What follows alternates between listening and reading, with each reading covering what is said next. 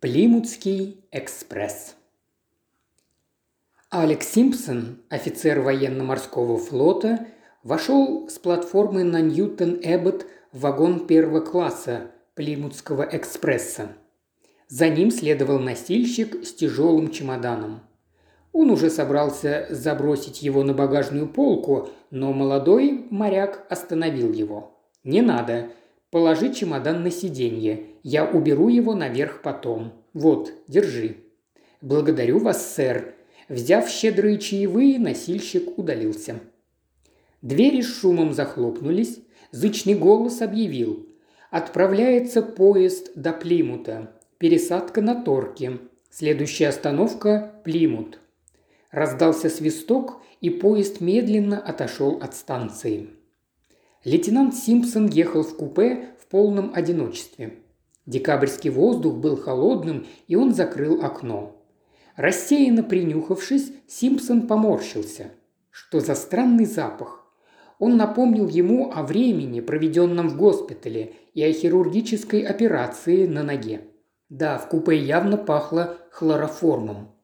Он приоткрыл окно и пересел на другое место, против хода движения поезда. Достав из кармана трубку, раскурил ее. Какое-то время Симпсон просто сидел, поглядывая в темное окно и покуривая трубку. «Откуда, черт возьми, идет такая вонь?» Пробормотал он и, решительно встав, наклонился и заглянул под сиденье. Спустя мгновение ночь огласилась громким звоном, и скоростной поезд сделал вынужденную остановку, подчиняясь требованию, поступившему по экстренной связи.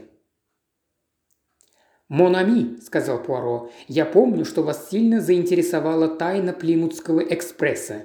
Прочтите-ка вот это». Я взял записку, которую он перекинул мне через стол.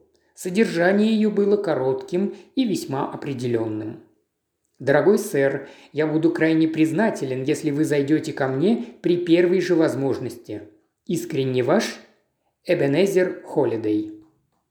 Я не понял, какое отношение она могла иметь к моему интересу и вопросительно взглянул на Пуаро. Отвечая мне, он взял газету и громко прочитал. Прошлой ночью была обнаружена чудовищная находка. Молодой офицер, возвращаясь в Плимут, обнаружил под сиденьем в своем купе тело женщины с пронзенным сердцем. Офицер сразу дернул за шнур экстренной связи, и поезд немедленно остановился – Богато одетая женщина, которой на вид было около 30 лет, пока не опознана. И далее мы читаем следующее. Женщина, обнаруженная мертвой в Плимутском экспрессе, была опознана как достопочтенная миссис Руперт Каррингтон. Теперь вы понимаете, мой друг? Если же нет, то я могу добавить, что миссис Руперт Каррингтон в девичестве Флосси Холидей была дочерью Холидея, стального короля Америки. И он желает встретиться с вами? Чудесно. В прошлом я оказал ему маленькую услугу в деле с ценными облигациями. И однажды, когда я был в Париже, мне довелось присутствовать на роскошном приеме, где я обратил внимание на мадмуазель Флосси. Восхитительная девушка. И она также имела хорошенькое приданное – что и внушало опасения. Да-да, она чуть не попала в беду. Так что же с ней случилось? Небезызвестный граф Деля Рошфор, очень коварный субъект, натуральный негодяй, как сказали бы вы, а попросту говоря, авантюрист и сердцеед, который отлично знал, как завоевать сердце романтической юной девушки. К счастью, ее отец вовремя почуял неладное. Он спешно увез ее обратно в Америку. Несколько лет спустя я узнал о ее свадьбе, хотя лично я никогда не видел ее мужа. «Хм», – сказал я, – «по общему мнению, достопочтенный Руперт Каррингтон – далеко не завидная партия. Он довольно ловко промотал все свое наследство на скачках, и я могу представить, что доллары старого Холидея пришлись ему как нельзя кстати. Должен заметить, что такому благовоспитанному, приятному на вид, но совершенно бессовестному мерзавцу должно быть непросто было найти себе подходящую супругу. Ах, несчастная милая леди. Мне думается, он сразу дал ей понять, что его привлекала не она сама, а ее деньги. Я полагаю, что они практически с самого начала условились о том, что каждый будет жить своей жизнью. Недавно до меня дошли слухи, что дело вполне определенно идет к официальному разводу. Старина Холидей не дурак. При желании он может наложить строгое ограничение на использование ее денег. Будем надеяться. В любом случае, я точно знаю, что достопочтенный Руперт, как говорится, находится в очень стесненных обстоятельствах, то есть, проще говоря, вечно сидит на мели. Ах, вот оно что. Интересно. Что же вам интересно? Мой милый друг, не стоит пока забрасывать меня вопросами. Как я понимаю, вас заинтриговало это дело. Предлагаю отправиться за компанию со мной к мистеру Холидею. Тут на углу есть стоянка такси.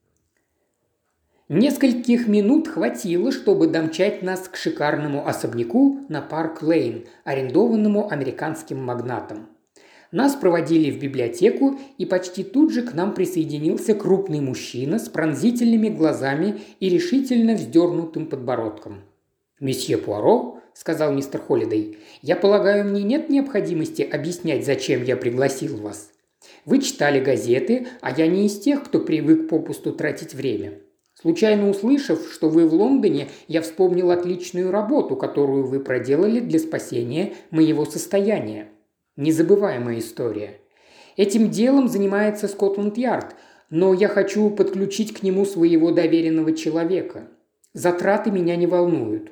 Все мое богатство я наживал для моей девочки – а теперь ее нет, и я готов истратить все до последнего цента, чтобы поймать проклятого подлеца, который сделал это. Понимаете? То есть я согласен на любые ваши условия и предоставляю вам полную свободу действий». Пуаро кивнул. Мне довелось, месье, несколько раз встречаться с вашей дочерью в Париже, и я охотно возьмусь за это дело. А сейчас прошу вас рассказать мне о причинах ее поездки в Плимут и о любых других деталях, которые кажутся вам важными в данном случае». «Ну, начнем с того», – ответил Холидей, – «что она не собиралась в Плимут. Она планировала провести уикенд с одной компанией в Эйвон Мид Корт, герцогском имении в Суонсе. Она выехала из Лондона после полудня в 12 с четвертью с Паддингтонского вокзала, прибыв в Бристоль в 2.50. Основные плимутские поезда идут через Уэстерби, но не подходят к Бристолю. А этот 12-часовой экспресс без остановки следовал до Бристоля, впоследствии останавливаясь в Уэстоне, Тонтоне Эксетере и Ньютон-Эбботе. Моя дочь зарезервировала себе отдельное купе до Бристоля, а ее служанка ехала третьим классом в следующем вагоне. Пуаро кивнул головой, и мистер Холлидей продолжил. В Эйвон Мидкорт намечалось несколько баллов, на которых должны были собраться все сливки общества. И, соответственно, моя дочь захватила с собой почти все драгоценности – общей суммой, вероятно, на сто тысяч фунтов. «Один момент», – прервал его Пуаро. «У кого хранились драгоценности? У вашей дочери или у служанки?» Моя дочь обычно сама следит за ними. Она держала их в голубом софьяновом несесере. Продолжайте, месье. В Бристоле служанка Джейн Мейсон вышла на платформу с дорожными чемоданами моей дочери и подошла к дверям вагона Флосси. К ее глубокому удивлению, моя дочь сказала ей, что она решила не выходить в Бристоле, а ехать дальше. Она велела Мейсон отнести весь багаж в камеру хранения. Джейн могла перекусить в буфете, а потом ей следовало дожидаться на вокзале свою госпожу, которая собиралась вскоре вернуться на одном из встречных поездов. Служанка очень удивилась, но выполнила все указания. Она сдала багаж в камеру хранения и выпила чаю но встреченные поезда шли один за другим, а ее госпожа так и не появилась. Когда прибыл последний вечерний поезд, она, решив не забирать пока багаж, отправилась ночевать в ближайшую гостиницу. Утром она прочла об этой трагедии и первым же проходящим поездом вернулась в Лондон. Есть ли хоть какие-то объяснения относительно того, почему ваша дочь так внезапно изменила планы? В общем, со слов Джейн Мейсон мне известно, что в Бристоле Флосси была уже не одна в своем купе. С ней находился мужчина, который стоял в глубине, выглядывая в заднее окно, поэтому служанка не видела его лица. В вагоне, естественно, был коридор. Да. С какой стороны он проходил? Со стороны платформы. Моя дочь стояла в коридоре, разговаривая с Мейсон. Есть ли, на ваш взгляд, какие-то сомнения в том... Извините. Пуаро встал и аккуратно поправил чуть скособочившуюся крышку чернильницы. «Пардон», – продолжил он, вновь усаживаясь на свое место. «Я не могу спокойно смотреть на подобные перекосы. А, маленькое причуда, не правда ли? Я хотел спросить, месье, есть ли у вас какие-то сомнения в том, что эта, вероятно, неожиданная встреча послужила причиной столь внезапной перемены планов вашей дочери? Мне кажется, что это единственное разумное предположение. У вас нет идей относительно того, кто мог оказаться ее случайным попутчиком?» Миллионер на мгновение задумался, а потом ответил «Нет, я понятия не имею, кто это мог быть». Далее, как обнаружили тело? Его обнаружил один молодой военно-морской офицер, который сразу поднял тревогу. В поезде был врач. Он осмотрел тело. Ее сначала усыпили, а потом закололи. По его мнению, она была мертва уже около четырех часов, то есть, должно быть, ее убили вскоре после отправления из Бристоля, вероятно, перед Уэстоном или между Уэстоном и Тонтоном. А драгоценности? НССР с драгоценностями исчез, месье Пуаро. Еще один момент, месье. Состояние вашей дочери. К кому оно переходит после ее смерти? Флосси написала завещание вскоре после свадьбы, оставив все своему мужу. Он нерешительно помолчал и продолжил. Я могу также сообщить вам, месье Пуаро, что я считаю своего зятя бессовестным негодяем и что, следуя моему совету, моя дочь уже готовилась развестись с ним без каких-либо осложнений. Я открыл дочери специальный банковский счет, чтобы только она при жизни могла распоряжаться этими деньгами – и хотя они уже несколько лет жили отдельно, зять частенько просил у нее денег, и она не отказывала ему, предпочитая избегать скандалов. Но я решил положить этому конец, и мои адвокаты уже начали бракоразводный процесс. «А где сейчас месье Каррингтон? В Лондоне? По-моему, вчера он ездил за город и вернулся только вечером». Немного поразмыслив, Пуаро сказал. «Полагаю, это все, что вам известно, месье?» Возможно, вы хотите поговорить со служанкой Джейн Мейсон, если не возражаете». Холидей позвонил в колокольчик и отдал короткое распоряжение лакею. Пару минут спустя в комнату вошла Джейн Мейсон, почтенного вида женщина с резкими чертами лица. Вопреки трагической ситуации, она держалась с тем невозмутимым спокойствием, которое обычно отличает только хорошую прислугу. Вы позволите мне задать вам несколько вопросов? Вчера утром перед отъездом из Лондона ваша госпожа вела себя как обычно. Возможно, она была чем-то взволнована или взбудоражена. О нет, сэр. А в Бристоле она уже вела себя совсем иначе? Да, сэр. Она выглядела ужасно расстроенной. Так нервничала, что, казалось, не знает, что говорит. А что именно она говорила? Ну, сэр, насколько я могу припомнить, она сказала – Мейсон, я решила изменить свои планы. Случилось нечто особенное. Я хочу сказать, что не намерена выходить здесь. Я поеду дальше. Возьми багаж и сдай его в камеру хранения. Потом отдохни, выпей чаю и подожди меня на вокзале». «Подождать вас здесь, мадам?» – уточнила я. «Да-да, не уходи со станции. Я вернусь встречным поездом. Не знаю точно когда. Возможно, поздно вечером». «Слушаюсь, мадам», – ответила я. Мне было не по чину задавать вопросы, но я очень удивилась. Такое поведение было необычным для вашей госпожи, не правда ли? Очень необычным, сэр. И что же вы подумали? В общем, сэр, я подумала, что во всем виноват джентльмен, стоявший в ее купе. Она не разговаривала с ним, но один или два раза оборачивалась к нему, словно хотела спросить, правильно ли она все сделала. «А вы не видели лица этого джентльмена?» «Нет, сэр, он все время стоял спиной ко мне». «Можете вы в общих чертах описать его?» На нем было светло-бежевое пальто и дорожная шляпа. Вроде бы он был высокий и стройный, и волосы у него на затылке были темными. «Вам он не показался знакомым?» «О, нет, сэр, по-моему, я не встречала его прежде».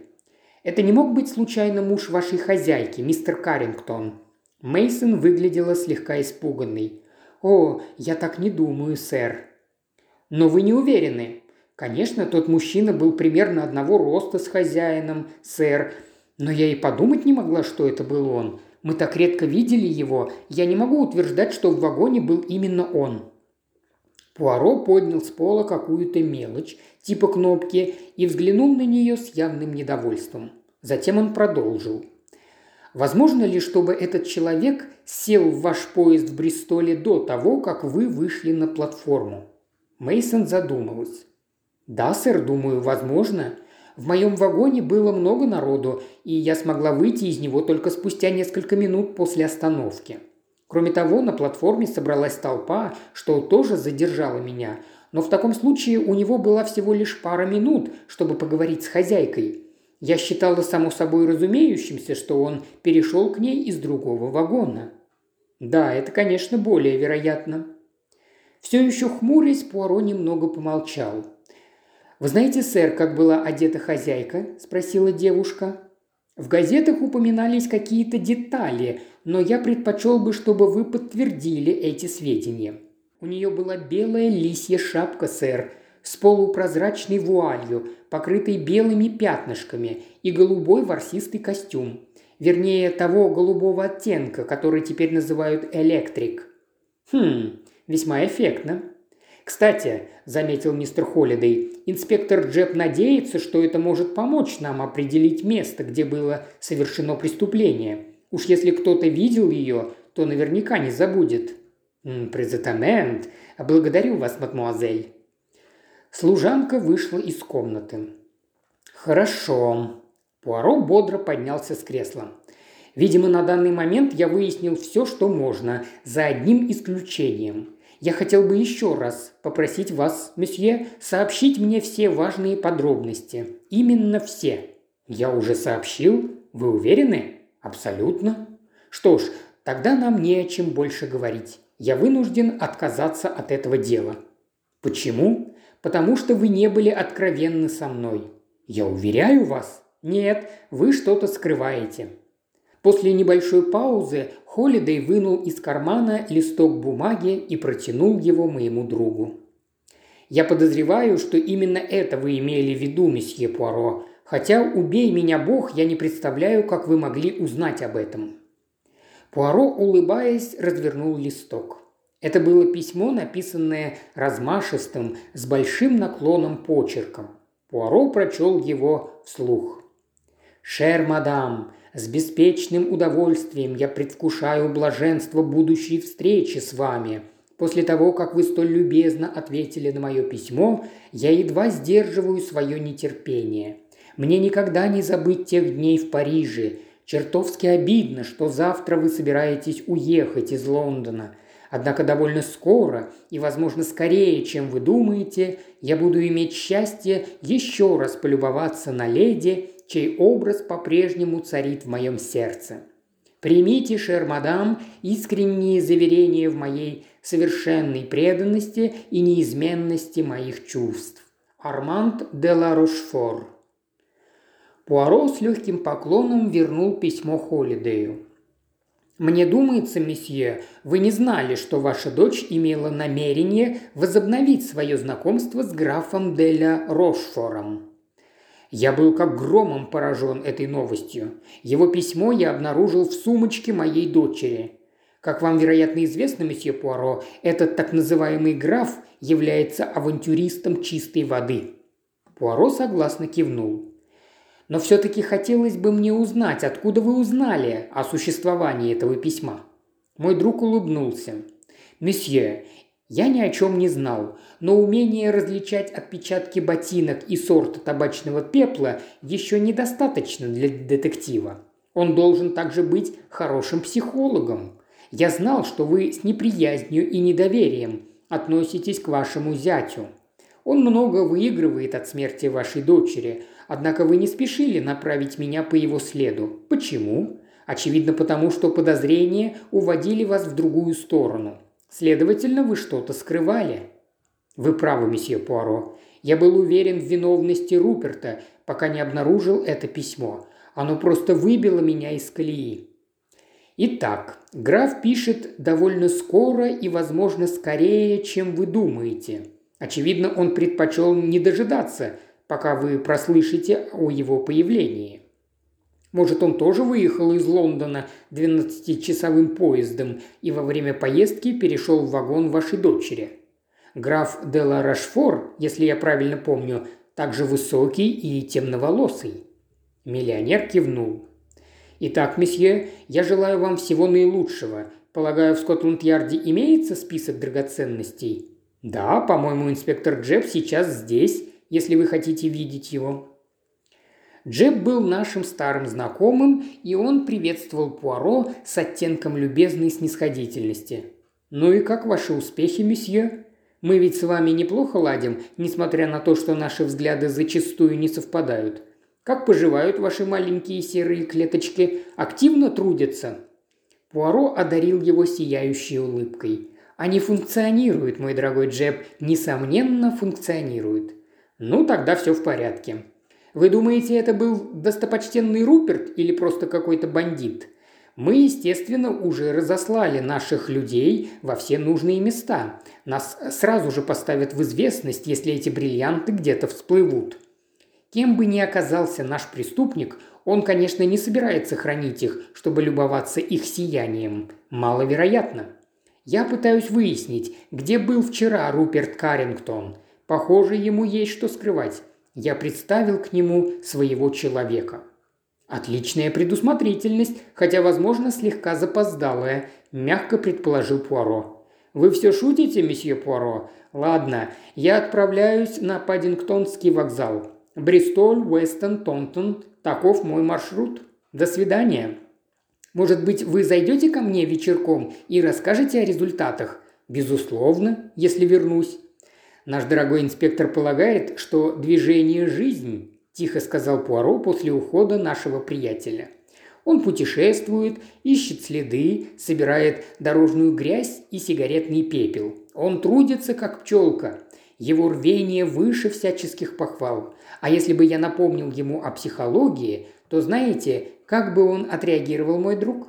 Он бы просто усмехнулся.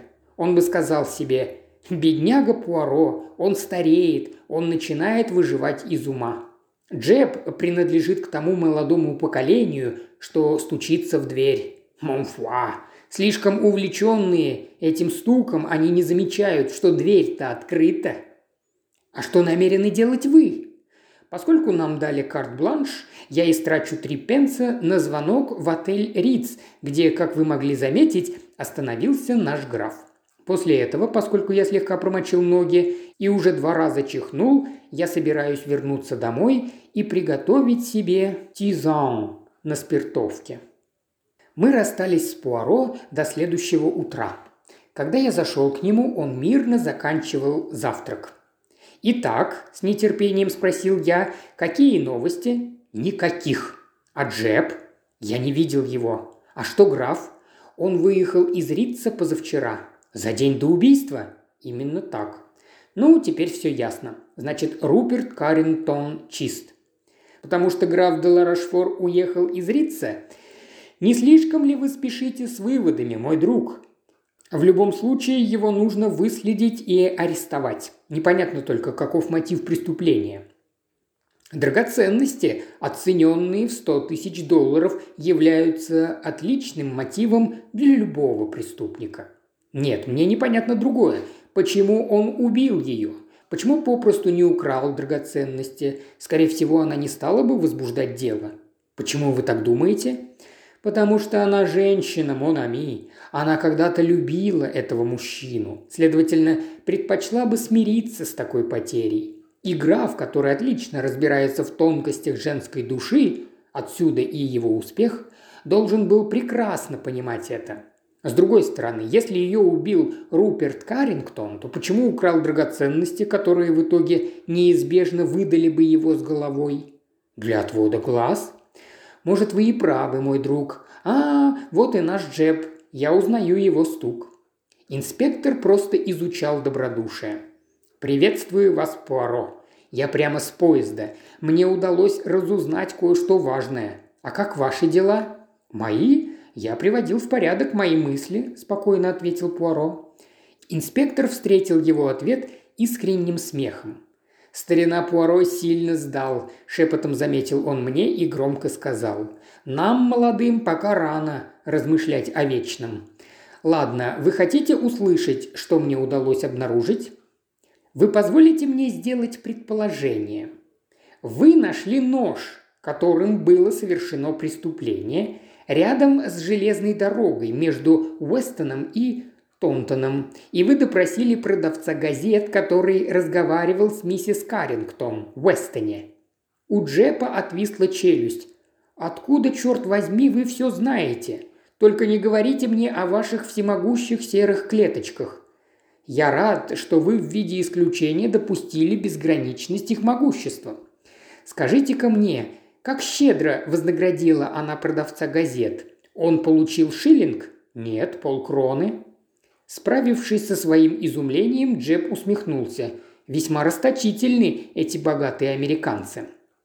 И благодарный продавец, естественно, не забыл ее. Нет, конечно, не каждый день в его карман так просто попадает полкроны. Она подозвала его и купила два журнала. В одном из них на обложке была девушка в голубом. Она сказала, «Эта красотка чем-то похожа на меня». О да, он отлично запомнил ее.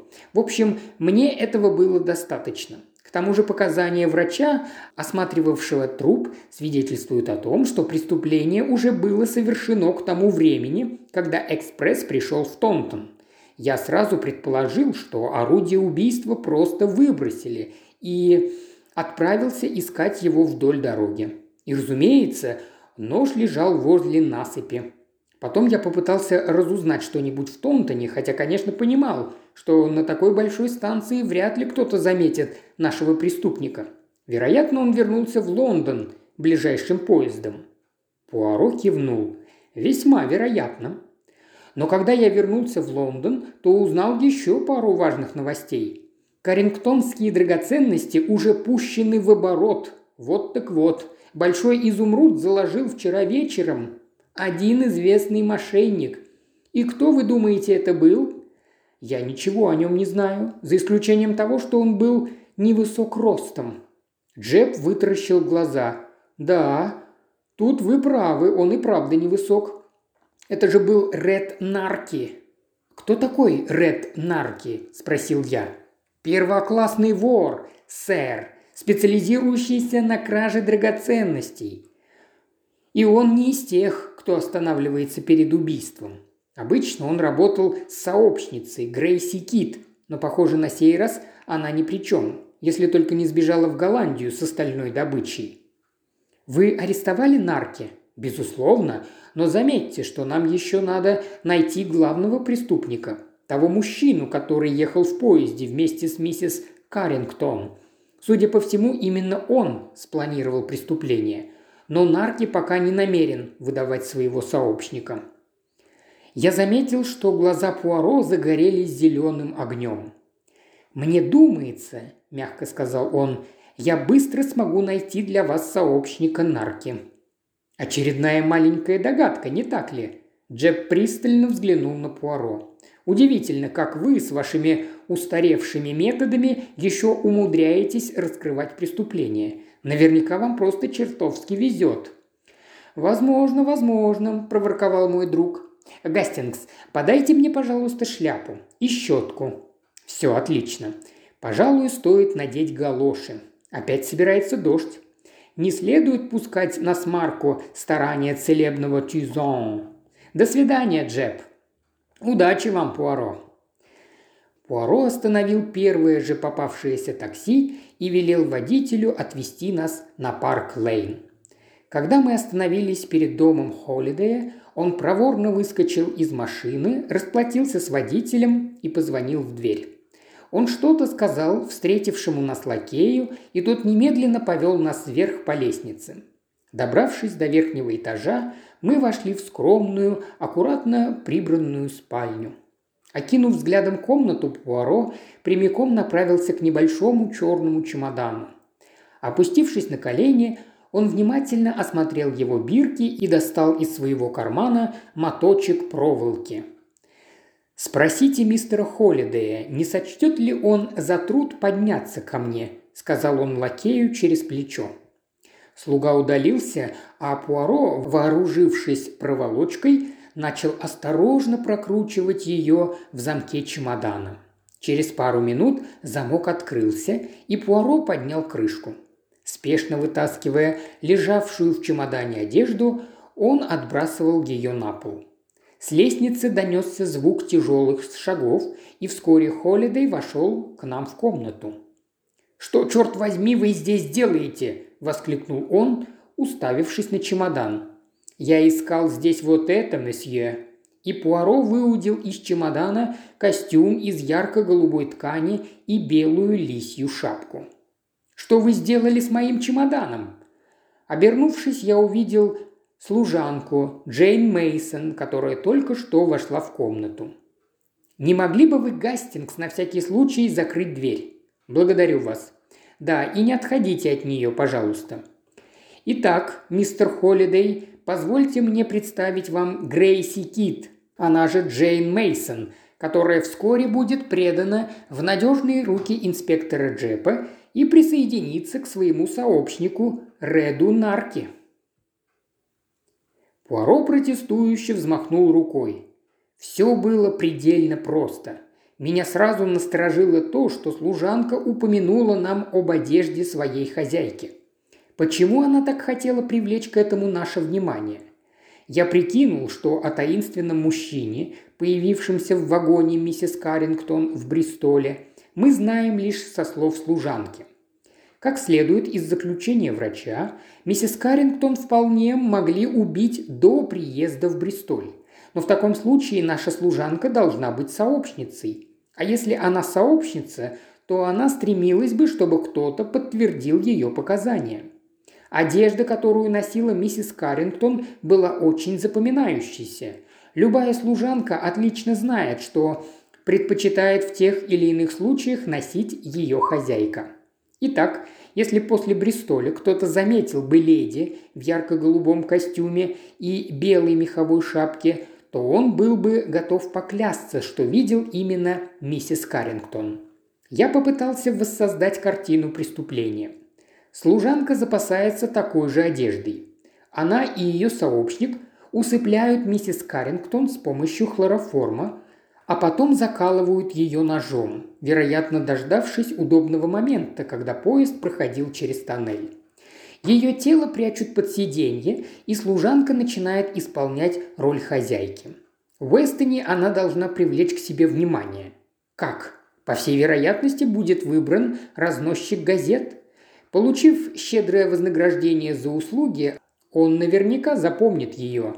Она также выбирает подходящую журнальную иллюстрацию, чтобы привлечь его внимание к цвету ее костюма.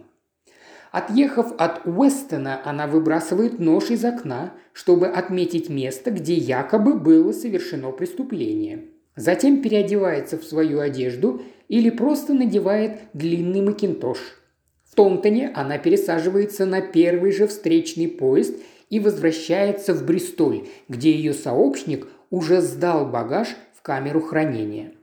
Он вручает ей номерок, а сам возвращается в Лондон. Играя свою роль, она сначала ждет на вокзале, потом на ночь идет в гостиницу, а утром, как она и говорила, возвращается в город – Вернувшись из своего путешествия, Джеб подтвердил все мои умозаключения. Он также сообщил мне, что некий знаменитый мошенник пытался сбыть драгоценности. Я знал только одно, что этот человек должен быть совершенно не похож на таинственного незнакомца, которого описала нам Джейн Мейсон. А услышав, что это был Ред Нарки, обычно работавший на пару с Грейси Кит, я сразу понял, где нужно искать сообщницу. А как же быть с графом? Чем больше я думал об этом деле, тем более убеждался, что он здесь совершенно ни при чем. Этот человек слишком дорожит своей шкурой, чтобы пойти на убийство. Оно никак не вяжется с его репутацией». «Да, месье Пуаро», – сказал Холидей, – «я перед вами в неоплатном долгу. Лишь отчасти его сможет покрыть тот чек, что я выпишу вам после ланча». Пуаро скромно улыбнулся и тихо шепнул мне.